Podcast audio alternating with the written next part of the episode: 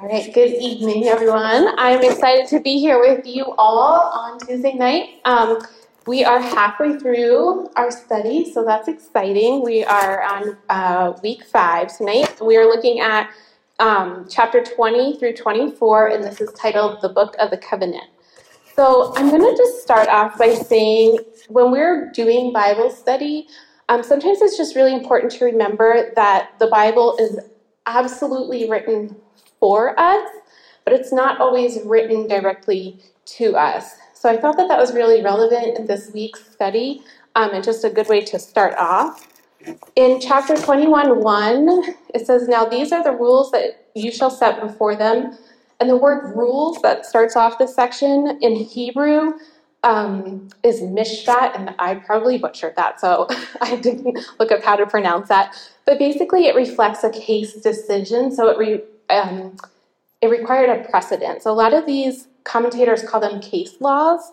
Um, so when we're studying and we're looking at a passage of um, the Bible like this, we can sort of ask ourselves: Is this descriptive or prescriptive? Is it describing something or is it prescribing something? And in this case, it says, The Lord said to Moses, Thus you shall say to the people of Israel. These were written to the people of Israel. So we can kind of um, gather that this is a descriptive text. It's not prescribing words that um, we should live by. Not saying we can't get anything out of it, but just wanted to make sure that it's written to the people of Israel.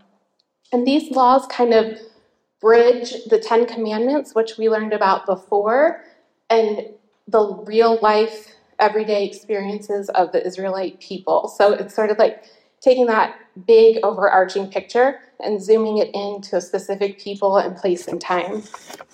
So last week, um, Jess wrapped up the Ten Commandments. Thanks, Jess. And then God displayed his power with thunder and lightning and the sound of a trumpet and mountain smoking, and the people were afraid and stood off. And I think, honestly, that probably would have been my re- reaction as well. But Moses reassured them not to be afraid, um, that they should have the fear of the Lord, but that fear of the Lord was um, to hold a reverence for God and to help them to not sin against Him. So, there's a lot to cover in this section, and I'm going to attempt to go through kind of three different sections. The one is the case laws, the next is the conquest of Canaan, um, which was promised, and then the last one, which is the covenant confirmed. So the first section of laws that we get are laws about the altars. So they're specific to the altars um, about how God wanted his people to worship. And God reiterated not creating images out of silver or gold and not using tools to profane the altar. So he's sort of emphasizing that the altar isn't really about the altar, but more about the worship of the true God.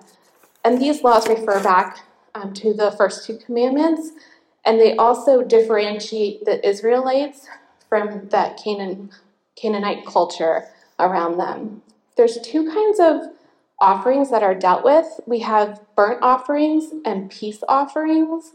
The burnt offerings um, really dealt with the forgiveness of sins and restoring the relationship with God, whereas the peace offerings were um, praising God and thanking Him, and also included the fellowship of the people with um, usually a communal meal. These are described further in Leviticus if you want to learn more about them, but the reason I brought them up is because we see that at the end of this section. All right, and also in thinking about the laws, we can sort we can get a deeper understanding of Jesus, we can see that God didn't want the Israelites to craft something of their own hands. He didn't want um, anything to pollute the altar, and it can remind us of how, um, just how Jesus is that perfect f- fulfillment of the law, that there's really nothing that we can do, um, that Jesus did everything for us. And the last part we get that really interesting passage about um, nakedness at the altar. So it sounds odd to our modern ears, but considering that the ancient religions had um, bizarre practices, um, God didn't want to profane the altar, and He He really wanted the Israelites um, to worship Him in a right way. He didn't want it polluted with any of that pagan practice. The next section was laws about slaves, and this was chapter 21 through um, 1 through 30. So this start this was tough to tackle reading the word slave um, in the Bible, but it's important that um, to understand that the slaves in this section were different than what we think of slavery as today. So at this time, an Israelite could sell themselves into servanthood, and likely this was due to um, extreme poverty or debt. So if you think they had an agricultural culture, so if they had a season of, you know, just bad crops or their animals weren't doing well, um, they would be in a really tough situation. So they could then sell themselves into servanthood. The rules were that they could only stay for six years, and the seventh year they were set free with no strings attached. If a man came in single, he could leave single. If he came in married, he could leave married. Um, there was an interesting passage about if the master gave the man a wife and he had children, then um, the wife and children belonged to the master. And as I was thinking through this, I really thought it was sort of a protection for the women and children in that state, because if a person was in a really hard place before they came into that servanthood, it might be really difficult for them to get back on their feet. This was tough stuff to dive into and to read about. So if you're interested, I'd be happy to talk more about it afterwards, or you can look up more information later. Um, but I just think it's important to understand that it's very different than our modern idea of slavery. The rules for a female servant were a bit different, and um, a father could choose to sell his daughter into servanthood. And this was a time where arranged marriages were the norm. So um, the rules were that you know she could be sold to be someone's spouse, she could be sold to be um, his son's, or sold to a master and then become the son's spouse, or he could um, take multiple wives. Now, this is not God condoning these things, rather speaking about what was happening in the culture and how the people can live under the commandments within the culture that they were in. Um, let's see. We have the thing if the so either when women were sold into that role, they were supposed to be treated well, and they were not supposed to be treated poorly. So if the man um, you know, designated her for a son, she was to be treated like a daughter. If she was designated as a wife, then she was to be treated as a wife, not less than. And this was a basic way of financial security. Um, and we see later down the line, where in the book of Ruth, um, that kinsman redeemer role was really important for someone who otherwise had very limited options. So while the laws were different for women and men, they still had a right to be treated well. Um, and if you think about today, we still have poor and poverty that exists um, throughout the world. There are pockets of people that just have less economic opportunities, and we're called as a church to support them, to help them. Ephesians says, Let the thief no longer steal, but rather let him labor, doing honest work with his own hands, so that he may have something to share with someone in need. So while we're so far removed from this original context, I think that there's some things that we can take away from it. All right, the next section, laws about personal injury. We know that murder was outlawed already back in Genesis, but we didn't really exactly know what to do with the person convicted of murder. So this is where we learn about the rule of the death penalty. Um, and we have that applied in several different cases. So, striking a parent, kidnapping, cursing a parent all have that harsh punishment. We can see that parents are held in very high regard, and we are given the terms father and mother. So, again, we know that um, women are held in high regard in this situation. Um, let's see. Cursing a parent, I thought that seemed like a really harsh punishment. But this form of cursing was sort of wishing um, the Lord to curse them. So it was sort of taking God and trying to use him against that family structure, um, which he had designed to create order and peace. There are a series of events about um, assault and compensation. So if a person assaults someone, they need to cover you know, their medical expenses and their loss of time of work. And then we have the very fun passage, um, chapter 21, 22 through 23, when men strive together and hit a pregnant woman so that her child come out, but there is not harm. The one who hit her shall surely be fined, as the woman's husband shall impose upon him, and he shall pay as the judges determine. But if there is harm, then you shall pay life for life, eye for eye, tooth for tooth, hand for hand, foot for foot, burn for burn, wound for wound, stripe for stripe. So this was a specific scenario where a woman, a pregnant woman, was likely injured and um, between probably her husband's dispute.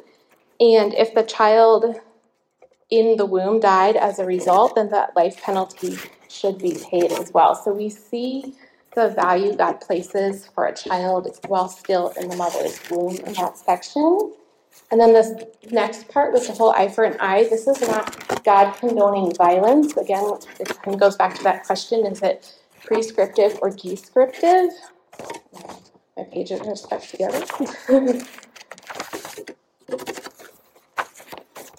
so this could be um, a case that we brought before the judges of the time, and the judges would use these laws to determine what a fair punishment would be. So um, oftentimes it could be a monetary compensation in these cases, but um, basically the judges would use the law to determine how to handle specific scenarios. Um, if there was a serious injury to a slave, then that slave should be set free. Um, people were responsible for their animals, so an owner had to respect accept responsibility of um, their animal. Animal, if they knew it was vicious, then um, they had to be willing to accept whatever the penalty for that situation. All right, the next section we have chapter 21, 33 through 22. Um, if someone uncovered a well and an animal fell into it, they had to pay for the price of the animal.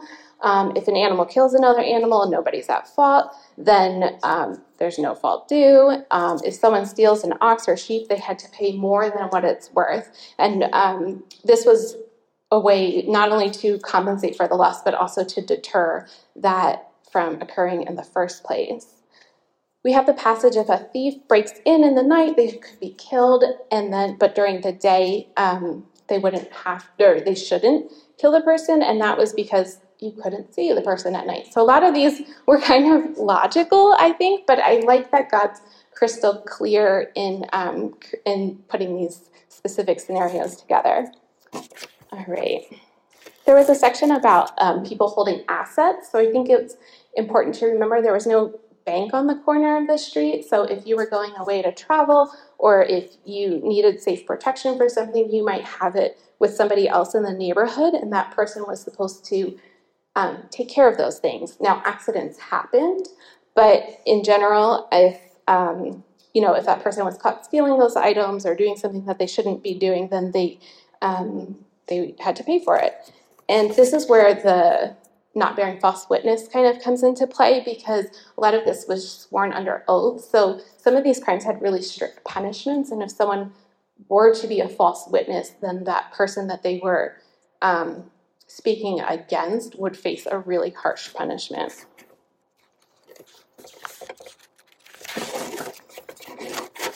All right, if something was borrowed item, um, if something happened to the borrowed item, then the person needed to pay for it or make it good. If something was hired, meaning someone bought something from someone else and they messed it up, then they didn't necessarily have to um, make it good because they had already paid for the item. So I was thinking, like, if I borrowed my friend's dress to wear to a wedding and I spilled food all over it, um, I should probably buy her a new one. But if I say, hey, can I have your old dress for $20? And then I spilled food all over it, the dress would be then mine. That was my modern day application for that one. Um, so next we move into the laws about justice within the community. We have the first one where if a man seduced a virgin, he was responsible for paying the bride price. Um, so this is different from what I could tell from the case of rape, which is outlined later in the Bible. This is more talking about consensual sex. Um, but still, the man would be responsible for paying for her um, unless her father found him unsuitable. He was still responsible for that payment, um, but the father could also deny him the right to marry her. There's a law against witchcraft, which had the death penalty. Um, several others, the lying with the beast and sacrificing to other gods. And I think these are specified because they were practices of the time. Um, and God wanted to be very clear about not engaging in that Canaanite worship. We get the section about um, not abusing or oppressing widows, orphans, or sojourners. And um, any cases that were like this would go before judges so they could determine how to um, how to handle them. There was a section about offering our first the firstborn, the first um, sorry, the firstborn son, the cattle and the produce, and the offering of the firstborn son, from what I gathered, was really a payment offering that would be made for that child. Um, and then the other ones were the actual items. All right. So now we have the laws about the Sabbath. So every seventh year, the land was to rest. Sorry, back it up. Every six days were working, and the seventh day was rest. And then same thing for the land. It was six years of working the land, and the seventh year was supposed to be a year of rest for the land. Um, I heard on the radio literally yesterday that the Dust Bowl could have prevented had we followed this um, command. So I think that God, um, He's really trying to care for both the people and the land. Um, and then they had the three feasts the Feast of the Unleavened Bread, the Feast of the Harvest, and the Feast of the Ingathering. And these were to celebrate both being thankful for what God was, has already done and then entrusting Him for what He will do in the future. So by feasting, they're consuming a lot of the things that they were given. So they're trusting Him that He's going to provide again for them in that next season. All right, that's a lengthy bit all about the loss. um, we're going to transition to the conquest of Canaan which is um, 23, 20 through 33. So God promises to send them an angel and to lead them into a place that He has prepared. He tells them not to disobey the angel because if they don't, then He won't pardon their transgressions. Um, my Bible also says, My name is in Him. So, this could this be an Old Testament reference to Jesus? He was going to guard them and protect them, and he, God is going to take them into that Canaan, into the Canaanite nations and destroy their enemies. He doesn't exterminate them, and we know through that use of that word sojourner that there were still foreigners that lived among the Israelites. So it was more about driving out the um, Canaanite worship of the other gods and not saying that none of them could enter um, the Israelite community but he was getting rid of those false gods. And at that time, it was common practice for conquerors to take the idols of other nations, and God's forbidding them from doing this. He doesn't want them to honor the enemy gods at all. He says that he will bless them with food and water and take away sickness, and then he'll give them a double blessing of both fertility, fertility and preserving their life. He's going to make their enemies be afraid of them before they go. And it says he would send hornets um, to the nation. Now, this could have been literal or it could have been figurative in meaning that um, he would send like a sting to that nation. He would cause fear to come to them. Either way, it's God's supernatural presence that was traveling before the Israelites. And God said he was going to drive them out little by little until the Israelite nation could take over. So he, um, I think it talks about, you know, if he were to just drive them out, then the wild beasts could have taken over the land, um, which would not have been great for the Israelite nation. So he gave them little by little and gave them time to grow and populate um, so that they could take care of the land. The final part is the covenant confirmed, and this is 24 1 through 18. This is the ratification of the covenant. So God gave Moses instructions about going up to the Lord. He was to get Aaron and his two sons and the elders, um, but only Moses was the one to go to the most holy place. And Moses told the people all the laws that the Lord commanded. And they, of course, agreed and said they will obey them, which we'll find out what happens later. Um, but he wrote all the laws in a book for them and then he ratified it. So they built an altar and they had 12 pillars, which represented the 12 tribes of Israel. And then they offered those burnt offerings and peace offerings to the Lord. So they used half of the blood to sprinkle on the altar, and the other half of the blood was sprinkled on the people. And this blood was essential, um, was considered a life force. So the sprinkling of the blood was joining the two together. It's also a foreshadowing of Jesus and his blood being shed for us and atoning for us. So Moses, um, Aaron and his two sons went up, and it sounds like there was three kind of sets of people. So you had like the whole congregation of Israel, you had um, Moses, Aaron, his sons, and elders, and then um, eventually just Moses goes on. So when Moses and Aaron and his sons and the elders went up, they saw God. So they physically saw him. And that description I just thought was awesome, and probably the words don't even do it justice. Um, when Moses went, he Joshua went with him for a little bit, and he left Aaron and Hur in charge. A cloud covered the mountain for six days, and the seventh day God called Moses up. I'm thinking, poor Moses. How many times does he go up and down this mountain? Um, but not for him, because he got to be with God. Um, so when Moses went up, God gave Moses the laws on tablets of stone that he had written. And then the glory of the Lord looked like devouring, devouring fire to those below. So I can't imagine what they're thinking when they see Moses up there. Um, and he was there for 40 days and 40 nights. So, a couple takeaways from all of this. Um, as I was reading, one of the things that I think stood out to me was that God deserves right worship.